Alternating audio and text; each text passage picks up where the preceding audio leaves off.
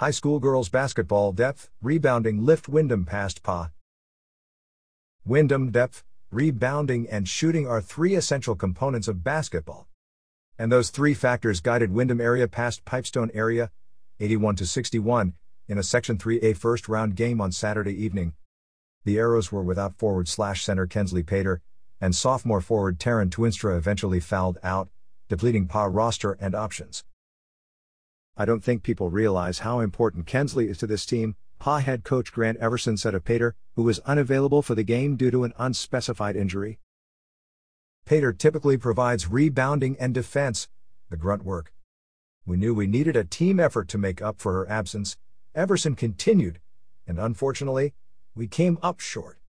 Senior Kira Potratz in Pater's place had one of her best ever efforts in her final scholastic game with eight points, including a first half three pointer and nine rebounds, three on the offensive side. Still, Windom finished the game with a commanding 65 46 edge in rebounding, including 24 offensive caroms.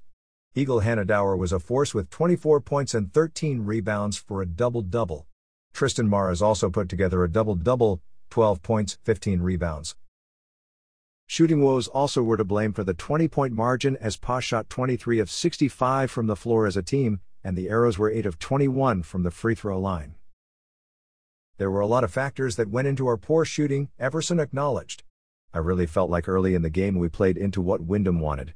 We took a lot of quick threes, which led them to building a big halftime lead. Everson said the Arrows simply didn't attack the rim enough.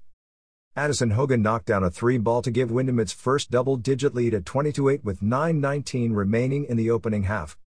Twice in the first half, the Arrows cut the lead to nine points, but Jaden Core and Dower exchanged three pointers just before the intermission buzzer sounded, and Windom was ahead 38 to 24.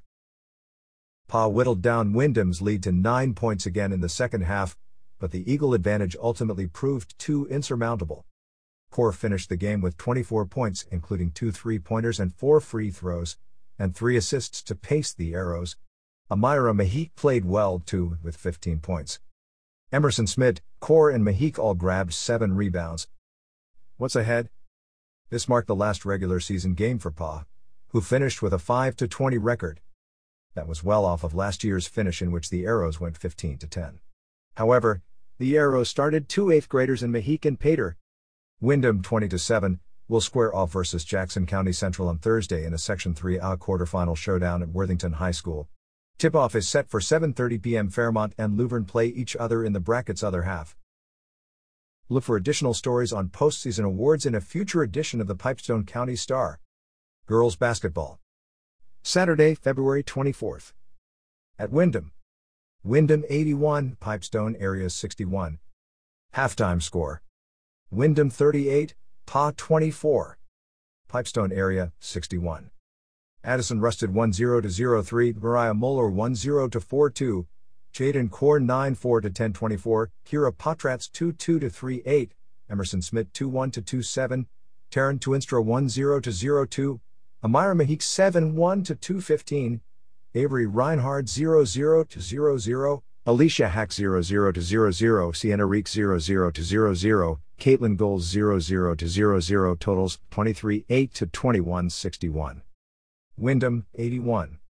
Hayden Salmon 7 3 to 7 18, Hadley Salmons 5 2 to 3 14, Tristan Morris 6 0 to 2 12, Hannah Dower 10 3 to 6 24, Anya Nissen 1 0 to 2 3, Addison Hogan 4 0 to 0 10, Sadie Gentland 0 0 to 0 0, Leah Hauga 0 0 to 0, totals 33 8 to 20 81.